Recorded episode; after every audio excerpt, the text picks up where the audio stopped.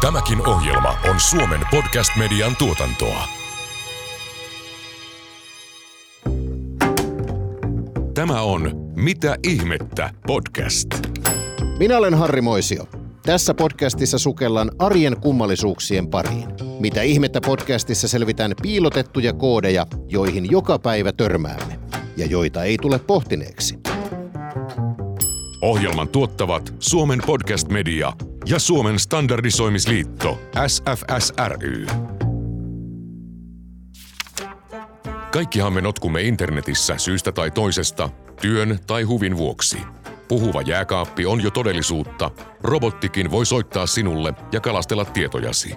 Tässä jaksossa puhutaan tietoturvasta. Mutta mitä ihmettä?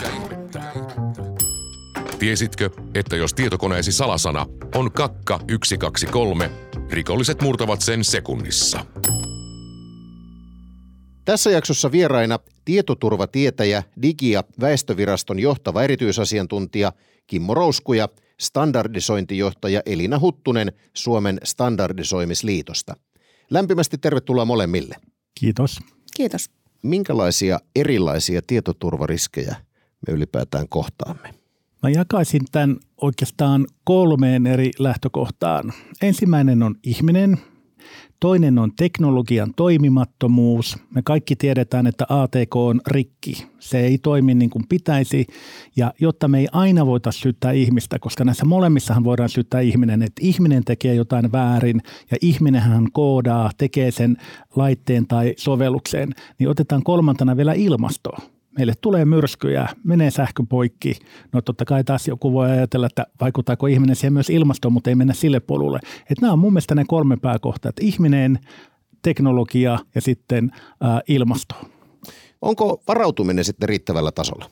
Tuohon voisi sanoa näin, että jos nyt meillä meni sähkö täältä studiosta, niin ää, kyllähän me jatkettaisiin tätä puhetta melkein huomaamattammekin. Ehkä tuo niin valojen häipyminen voisi vähän hidastuttaa, mutta kyllähän nämä niin teknologiset laitteet lakkaisivat toimimasta ja kyllähän tämä varautuminen on nyt, kiitos Venäjän hyökkäyksen Ukrainaan noussut ihan uudelle tasolle.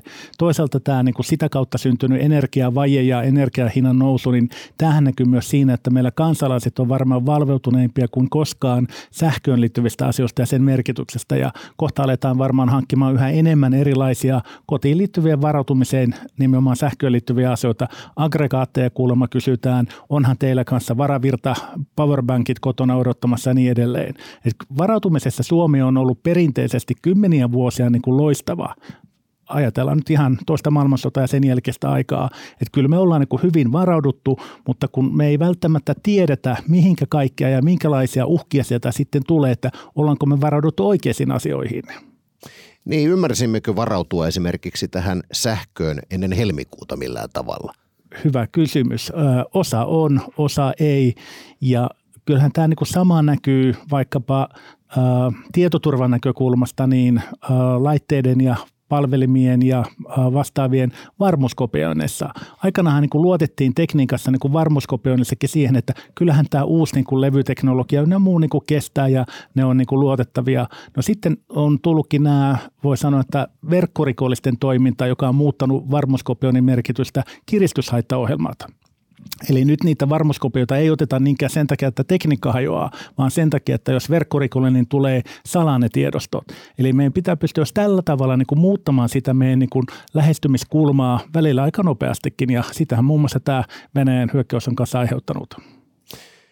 Elina Huttunen, jokaisen organisaation perustyökalu kyberturvallisuuden edistämisessä on tietoturvastandardin vaatimukset ja nyt kun minä tässä vähän luntaan, niin eh, kirjan kautta numeroyhdistelmä ISO kautta IEC 27 001-sarja.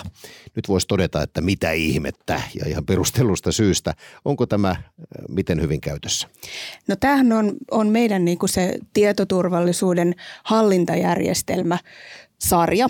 Ja, ja tämä on se perustandardi siinä, joka määrittelee tämän tietoturvallisuuden hallintajärjestelmän, joka on sitten oikeastaan niin kuin johtamisen apuväline myös – et se, se määrittelee kyllä hyvin käytännönläheisiä hallintakeinoja ja tämmöisiä menetelmiä, joilla tietoturvallisuutta parannetaan, mutta se on nimenomaan tavallaan semmoinen mahdollisuus yritykselle parantaa sitä omaa tietoturvaa ja, ja esimerkiksi osata vaatia toimittajilta näiden täyttämistä, kun, kun tietojärjestelmiä hankitaan.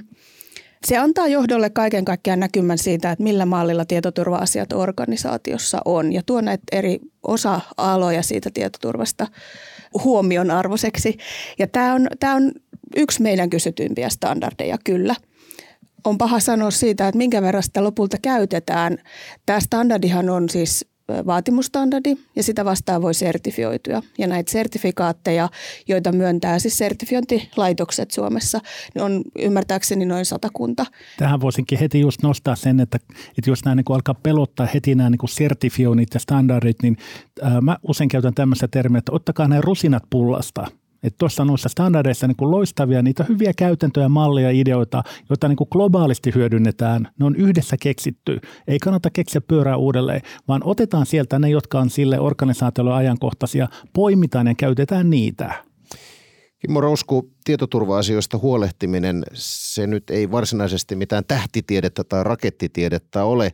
Erilaisia keinoja kyberhyökkäyksiin varautumiseen on kyllä olemassa. Mitä ne ovat? Kaikki lähtee, niin kuin olen toistanut jo, ihmisestä, meidän omasta asenteesta.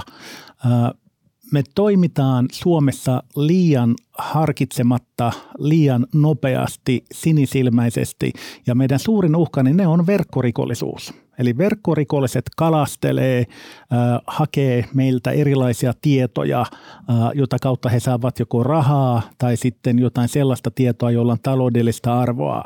Et kyllä tämä verkkorikollisuus on se ykkönen, jota vastaan meidän pitää taistella. Toisaalta valtiolliset toimijat, jotka ehkä enemmänkin keskittyy sitten organisaatiossa olevien tietojen metsästämiseen, josta on heille hyötyä. Ja näissä kaikessa niin voi sanoa, että äh, tietoturvastandardit auttaa yrityksissä suojaamaan näitä näitä uhkia vastaan. Kotona meidän pitää nimenomaan miettiä sitä, että mitä me klikataan. Mä puhun tämmöisestä kuin digiheräte. Eli digiheräte tarkoittaa sitä, että joku yrittää saada mut tekemään digimaailmassa jotakin. Se on sähköpostiviesti, se voi olla pikaviesti, puhelinsoitto, niin ei mennä siellä niin kuin, ä, tunteilla, että no niin, heti pitää klikata ja katsoa, vaan vähän ekana miettiä, että onko tämä nyt oikeasti semmoinen oikea viesti, jota pitää klikata – että se on semmoinen tehtävä, johon pitää mennä syöttämään tietoa, vai onko se nyt taas tämmöinen yhä enemmän yleistyvä kalastelu tai huijausviesti. Et kyllä tämä niin meidän ihmisen rooli on se tärkeä, ja kun me ei voida varoittaa kaikista erilaisista uhkakuvista, niin tulee niin paljon ja jatkossa vielä nopeammin, kun niitä aletaan tekoälyllä kanssa kehittää, niin meidän pitää muuttaa meidän ajatusmaailman, meidän asennetta, että miten me toimitaan, niin siinä mielessä tämä ihminen on edelleen se tärkein. Nykyajan kansalaistaitoja. Ehdottomasti. Niin täytyy myöntää, että nämä niin sanotut kalasteluviestit, mihin tässä viittasitkin, niin ne on kyllä kiusallisen hyvin tehtyjä nykyään. Että kyllä tässä vaikka kuvittelen itsellänikin oleva jonkunnäköistä kansalaistaitoa, niin kyllä välillä tulee sellainen epäuskoinen olo, että eihän tuo voi olla mitään huijausta ja pysähtyä viimeistään. Mulla on aina se vinkki, että aina kun huomaat olevasi netissä lomakkeen tai muun tiedon äärellä, että olet syöttämässä luottopankkikorttitietoja tai terveystietoja tai henkilötunnusta, niin aina ennen kuin napautat sitä lähetä, niin pysähdy vielä viideksi sekunniksi miettimään, että mihinköhän nämä nyt lähtee ja onhan tämä nyt oikea. Et siinä kohtaa kannattaa pysähtyä. Se on se paikka, jossa voi vielä peruttaa turvallisesti. Alan Turing vainaa ei toisen maailmansodan aikaan varmaankaan arvannut millaisiin sfääreihin teknologia kehittyy.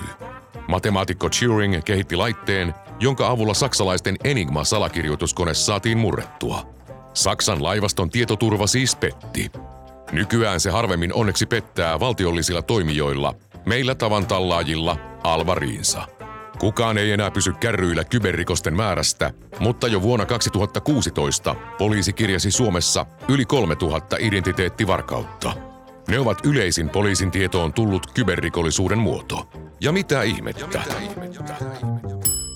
Tiesittekö, että jopa johtava tietoturva-asiantuntija voi joutua nettihuijauksen uhriksi? Mikä on se suurin moka, mitä ihminen tekee? Mikä on se kun puhutaan, että ihminen on se suurin tietoturvariski, niin tässä nyt vähän näistä kalasteluviesteistä ja puhuttiinkin, mutta onko se nyt sitten se suurin moka? No mä sanoisin, että se missä meidän pitäisi kehittyä enemmän on avoimuus. Eli keskustella näistä erilaisista uhkakuvista, joita meille tulee. Esimerkiksi äh, itse jaan sosiaalisessa mediassa aina, kun mua vastaan tulee joku vähän uudenlainen huijaus, kalasteluviesti, muu, avaan sitä, kerron, että miksi siihen ei pitäisi mennä. Samoin totta kai raportoin sen sille toimijalle, jota vastaan se kohdistuu. Eli meidän pitäisi keskustella enemmän näistä. Teidän kannattaisi kotona jutella perheessä, kavereiden, sukulaisten kanssa, työkavereiden kanssa, koska mitä enemmän me keskustellaan, niin sitä niin kuin avoimemmaksi tämä tulee. Ja samoin se tavallaan se häpeä esimerkiksi siitä, että sut tulee huijatuksi, niin äh, voin sanoa, että, että tota, meistä kuka tahansa tulee huijatuksi, kun se huijaus on riittävän hyvä. Mulla on kollegoita, mä oon itsekin tuolla on mediassa ainakin pari videohaastattelua, jossa olen kertonut, miten tulin aikanaan huijatuksi. Kyllä meitä pystytään huijaamaan, mutta kun me kerrotaan sitä avoimesti, ää, annetaan niitä oppeja, vinkkejä, ää, jotta muut ei tule huijatuksi, niin se on oikeastaan se tärkeä, se kokemusten jakaminen tässä Kimmo Rousku jo vähän tunnustikin, että hän, hän on ainakin lähellä tullut huijatuksi. Olen tullut oikein. huijatuksi, menetin toista tuhatta euroa. Oho, tohdinko kysyä, että millä tavalla? Tämä oli vuonna 2008 ja tuolla sen aikaisessa nettikirpputorilla, niin sinne tuli myyntiin elämäni unelmatelkkari. Semmoinen Sonin hieno huippumalli, 1200 euroa, joka oli siis halpa hinta. Ja nyt tietysti on selvää, että tämä huijaus ei ollut ihan mikä tahansa huijaus, vaan ää, mä jopa puhelimella sain yhteyden tähän myyjään. Hän myi Tsekkoslovakiasta, taisi olla siihen aikaan, tai Slovakiasta, niin messukäytössä olleita laitteita. Siellä oli messut päättyneet. Juttelin hänen kanssaan, hän lähetti kuvan ja sitten hänellä oli vielä myyntiprofiili. Siellä myyntiprofiilissa oli tyyppejä, jotka oli ostanut ja kehuivat. Lähetin jopa näille henkilöille viestin ja kysyin, että miten se kaupankäynti meni, niin oli mennyt hyvin ja kaikki niin kuin näytti hyvältä, kunnes sitten kun äh, telkkarini piti saapua äh, Tukholmasta Turun satamaan, niin Turun sataman jälkeen ei enää sitten kuulunutkaan mistään ja kävi itse asiassa ilmi, että tämä kyseinen rikollinen oli väärentänyt myös ne profiilitiedot ynnä muut ja poliisilta tuli myöhemmin ilmoitus, että kyllä tiedämme tämän henkilön, mutta emme ole häntä saaneet kiinni hyvin ammattimainen tapaus. Liekö niin, että häntä ei ole vieläkään saatu kiinni tästä 14 vuotta aikaa, jos oikein laski? Joo, ei, en ole ainakaan kuullut vielä tai poliisilta tullut yhteydenotto, että häntä olisi saatu kiinni, mutta oli tosiaan tehty erinomaisen hyvin. Elina Huttunen, miltä tämä kuulosti? No aika hurjalta kyllä. Kyllähän näitä tulee ihan jatkuvasti kaikenlaisia laisia viestejä ja, ja kyllä saa näilläkin nettikirpputoreilla olla jatkuvasti korvat hörössä tai tuntosarvet pystyssä ainakin. Ja se hei, tärkein vinkki on tässä se, että nyt jos joku tulee huijatuksi, niin totta kai siis tosiaan kertoa nyt siitä avoimesti. Se ei ole mikään niin kuin tämmöinen stigma enää, että tuli huijatuksi. Mä voisin tehdä semmoisia teepaitoja oikeastaan, että minuakin on huijattu. Niin, niin kertoa siitä avoimesti, mutta ennen kaikkea tehdä poliisille se rikosilmoitus. Että vaikka menettäisiin yhden euron, niin kertoa siitä, koska kun poliisi saa näitä ilmoituksia enemmän, niin ne heti tietää, että no niin, nyt täällä on jotain uutta liikkeellä. Voitaisiinko ajatella tähän nettikirpputorillekin? Minäkin olen nimittäin sellaiselta jotain joskus ostanut. Niin voidaanko niihin ajatella jotain standardia, josta sitten kuluttaja tietäisi, että tämä nyt on ainakin niin luotettava kuin suinkin mahdollista? Hyvä kysymys. Kyllähän standardeihin monenlaisia laatuluokituksia tehdään, mutta standardit tehdään aina markkinoiden tarpeesta. Et jos, jos tällainen aloite tehtäisiin, niin sitten se toki niin kuin harkittaisiin käytäisiin läpi tarkasti, että onko tälle, tälle tarvetta ja löytyykö sopiva porukka tätä laatimaan. Ja toisaalta niin kyllähän tämmöisen niin kuin nettikaupan ylläpitäjä voi standardisoida, sertifioida sen oman toimintansa ja jos itse tuommoista tekisin, niin kyllä mä laittaisin sen näkyvästi näkyville, että me olemme ainakin nyt sitten tällä tasolla. Os- osan se tämmöinen myyntivaltti. Oh, tässäpä, tässäpä mainio idea. Täytyykin oikein itsekin ruveta miettimään. Äh, Mutta Kimmo Rousku, millä tavalla mahdollisesti kuluttaja, siis tämmöinen itseni kaltainen kuluttaja, joka ei todellakaan tietotekniikasta juuri mitään ymmärrä, mutta mielestään osaa sitä sujuvasti käyttää, niin millä tavalla kuluttaja voi tunnistaa epäilyttävän nettisivun tai epäilyttävän sähköpostin, kun nämä tuntuu vaan vuosi vuodelta tulevan erokkaammiksi?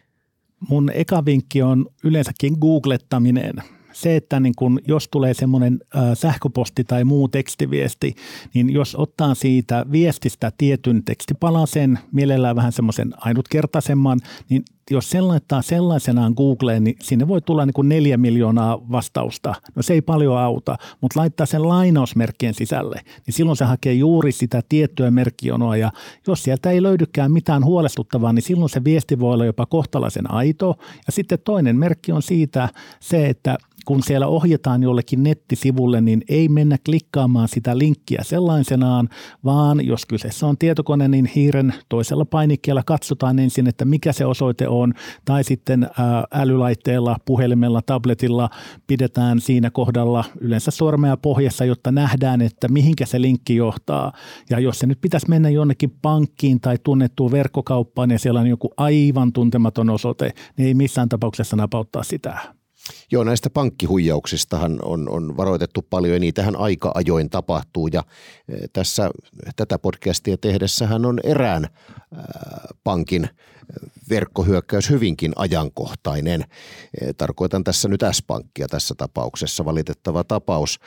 Mutta puhutaanpa nyt sitten, mitkä liittyy nyt pankkiasiointiinkin, niin salasanoista. Aina heikoista salasanoista on varoitettu, mutta minkälainen on heikko salasana? Onko sille standardia? Nyt en suoranaisesti osaa sanoa, onko tälle olemassa, mutta kyllähän kun salasanojen käytöstä pääsyn hallinnassa ja näin, niin, niin monessakin standardissa määritellään.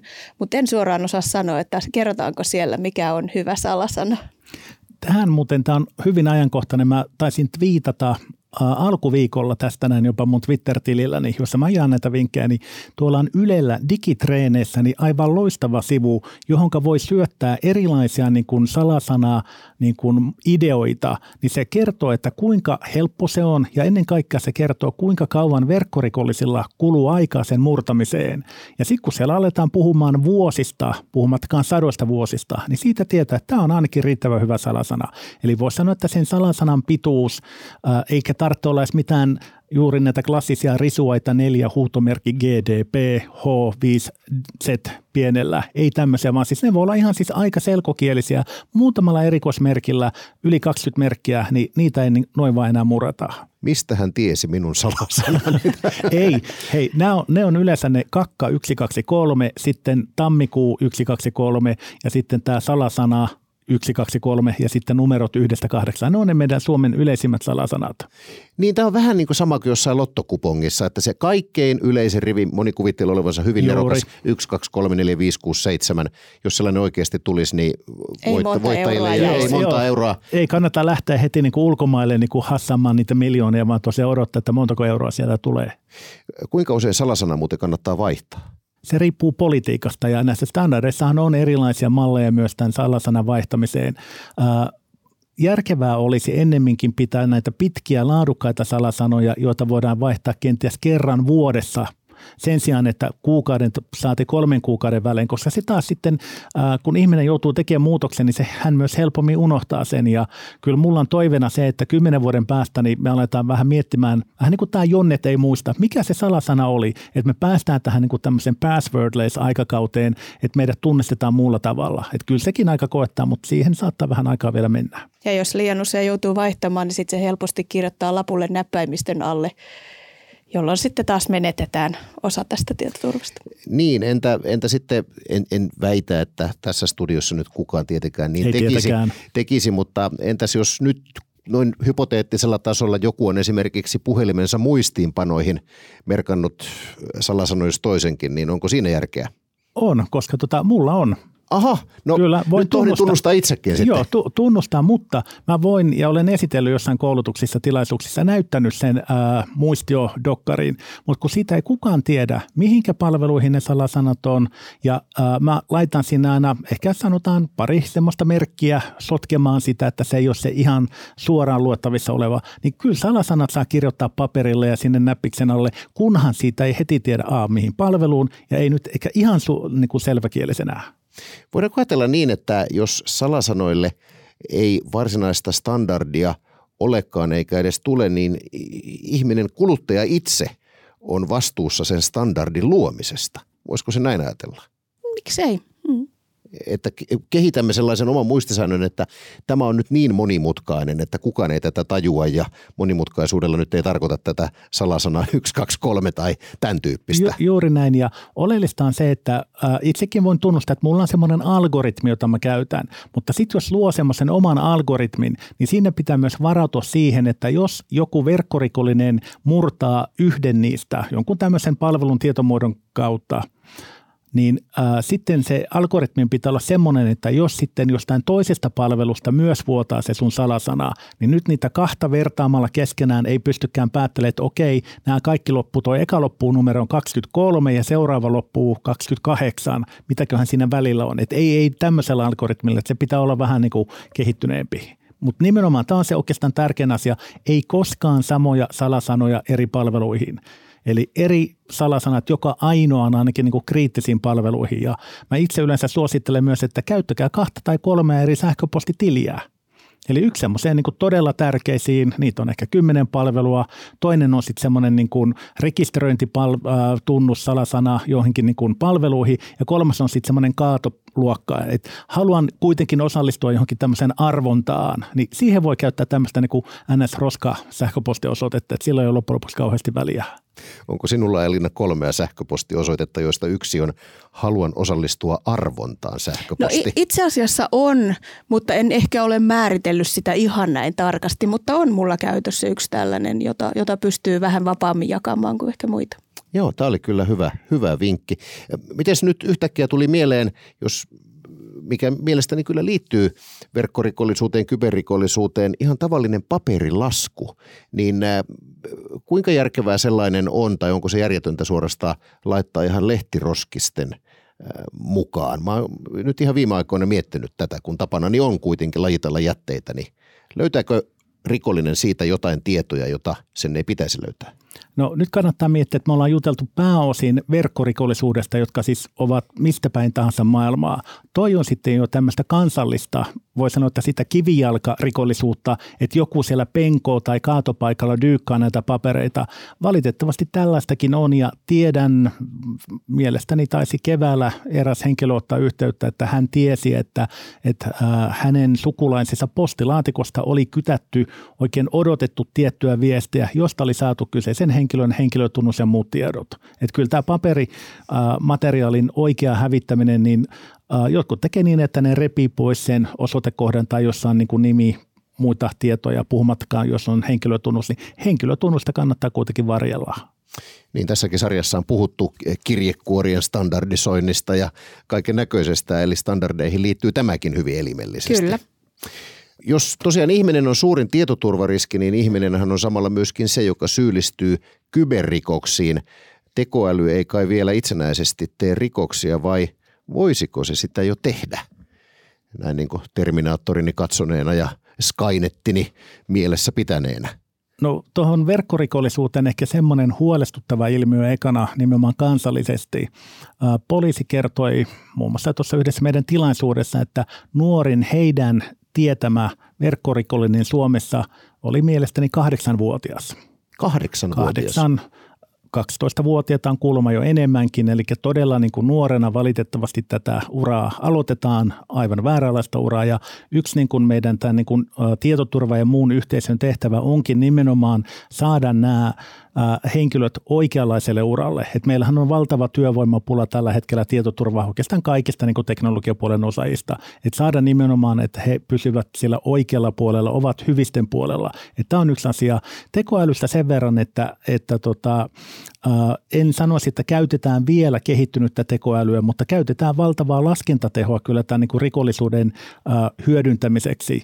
Se mun tämmöinen, kun sanoit tämmöinen Terminator-skenaario on se, että meille tulee semmoinen tekoälyhuijaus puhelinpalvelu, soittaja, joka soittaa ihan vaan Elinalle muuten vaan ja alkaa jutustelemaan sun kanssa. Ihan niin kuin vaihtaa kuulumisia ja sitten puolen vuoden jälkeen niin hän sitten kysyykin sulla jotain semmoista, että kun sä nyt luotat jo häneen, niin vähän sun pankkitunnuksiin liittyvää ja sitten pikkuhiljaa taas menee vuosi ja sitten vuoden päästä hän soittaa ja saa sen viimeisen tiedon ja sen jälkeen se tekoäly toteaa, että nyt hänellä on kaikki, mitä susta tarvitsee ja sitten kun sä menet pankkiin, niin huomaat, että ei se ole enää mitään rahaa oikeastaan, missään ei ole mitään. Eli tekoälyn avulla saadaan luotua tosiaan sellainen ää, toimija, joka äh, ei koskaan väsy juttelemaan esimerkiksi vaikkapa jonkun vanhuksen ikääntyneemmän henkilön kanssa, koska äh, hehän haluavat nimenomaan, että joku juttelisi heidän kanssa. Niin tämä luo aika pelottavan skenaario niin tulevaisuuteen.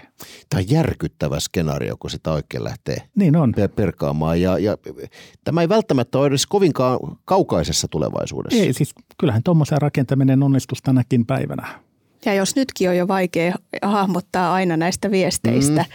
jotka on pelkästään viestejä, että onko ne todellisia, voiko niitä klikata mm. ja ö, toimia sen mukaisesti, niin entäs sitten, kun tällaisia alkaa tulemaan? Kyllä joo, ja siis ihan myyntipuheluita minäkin olen saanut. Robottipuheluita. Robottipuheluita, Kyllä. joista Juuri. ei heti tajuakaan, että hetkinen, enhän minä puhukaan tällä hetkellä elävän ihmisen kanssa, vaan – vaan tämä onkin jotain ihan muuta.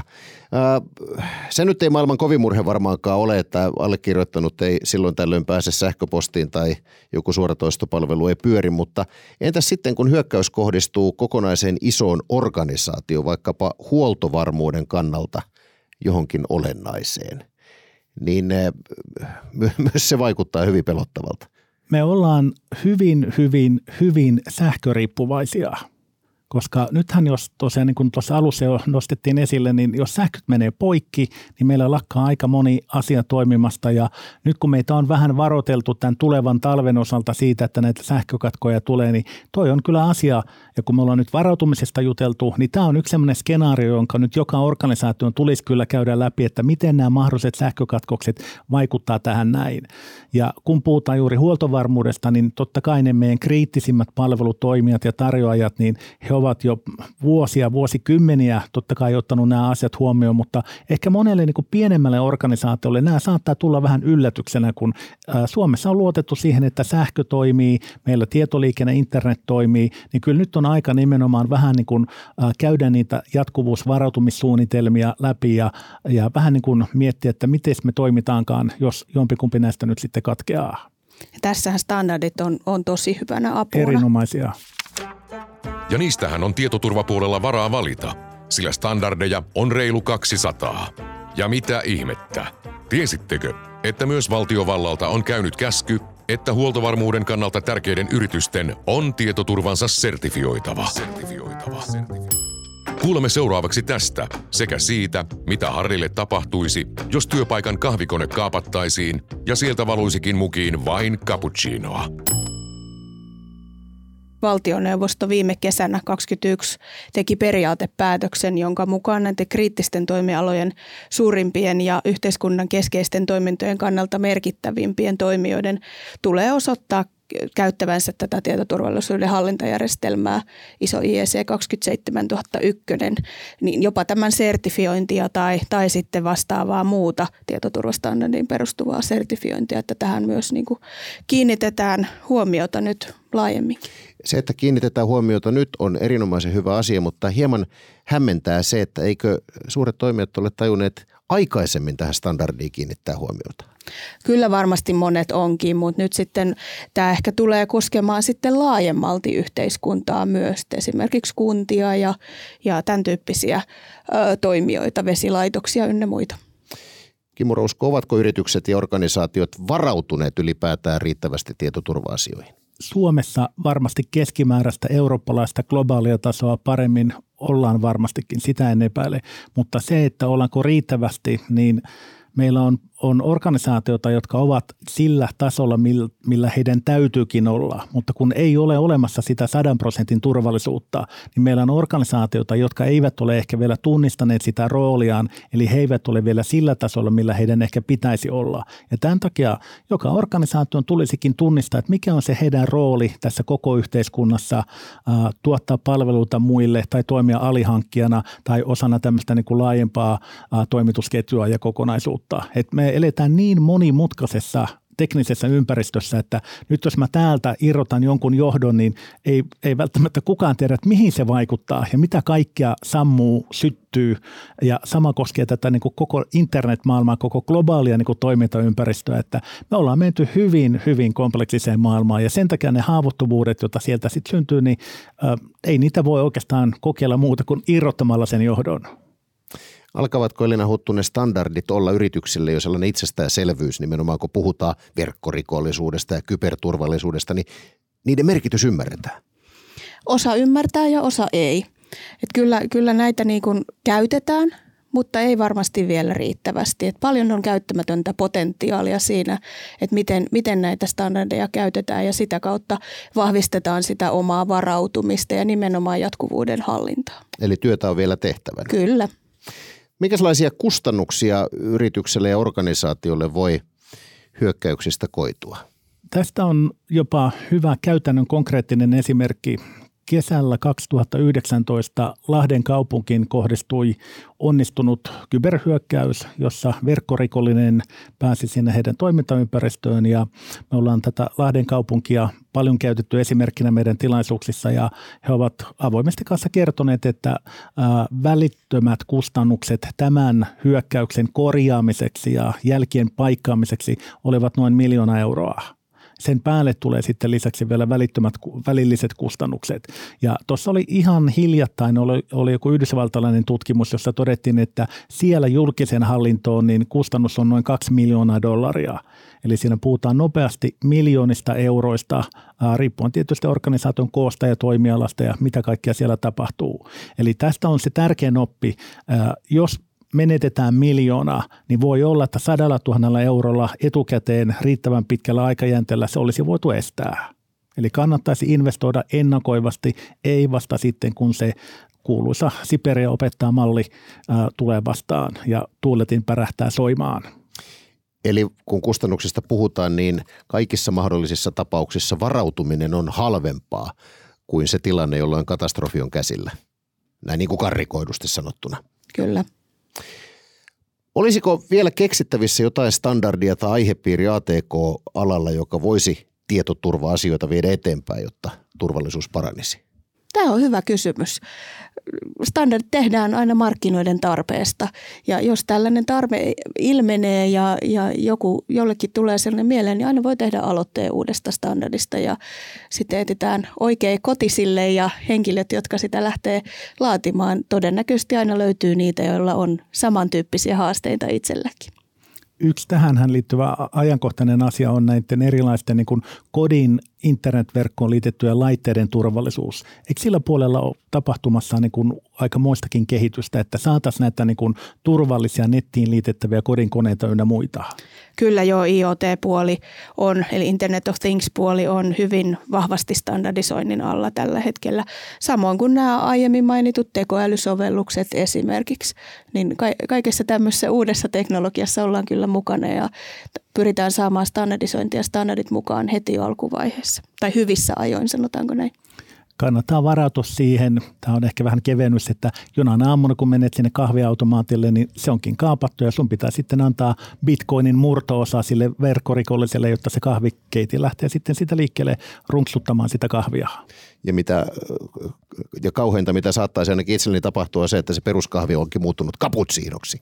Sekin sitä, vielä. Sitä, sitä minä en kyllä tule hyväksymään, mutta tosiasia on, että niin, siis antaa bitcoinin murtoosa ja – joka, joka pikkusormen antaa, niin se vie koko käden. Eikös, eikös tämä sanontakin vähän näin kuulu? Kyllä. Eli toisin sanoen tämän suurimman tietoturvariskin, eli ihmisen, pitää olla paitsi valppaana, niin pitää skarpata ihan koko ajan. Ja nimenomaan voisi sanoa, että tämmöinen motivoitunut, ohjeistettu, koulutettu henkilöstö, niin se ei ole se enää se heikoin lenkki vaan se siirtyy itse asiassa johonkin toiseen organisaatioon, koska verkkorikolliset hakee helppoa rahaa, niin nyt jos he törmäävät ja huomaavat, että joku organisaatio on panostanut vaikkapa juuri kanssa henkilöstöön, he lähettää sinne huijausviestejä, ne ei oikein saa vastakaikua, niin ei ne kauhean kauan kokeile, vaan ne loikkaa jonnekin muualle. Ja tämä on se syy, minkä takia tähän henkilöstön osaamiseen kannattaa panostaa ja sitä kehittää. Yllättääkö teitä kyberrikollisten touhuissa enää mikään? Mitä Selina sanot? Onko, onko, onko ikään kuin mieli jo kyllästetty, että kaikkia mahdollista voi tulla ja mikä ei enää yllätä? En usko, eiköhän niitä aina keksitä valitettavasti uusia tapoja, tapoja löytää niitä heikkoja kohtia, mistä, mistä Kimmokin tuossa mainitsi.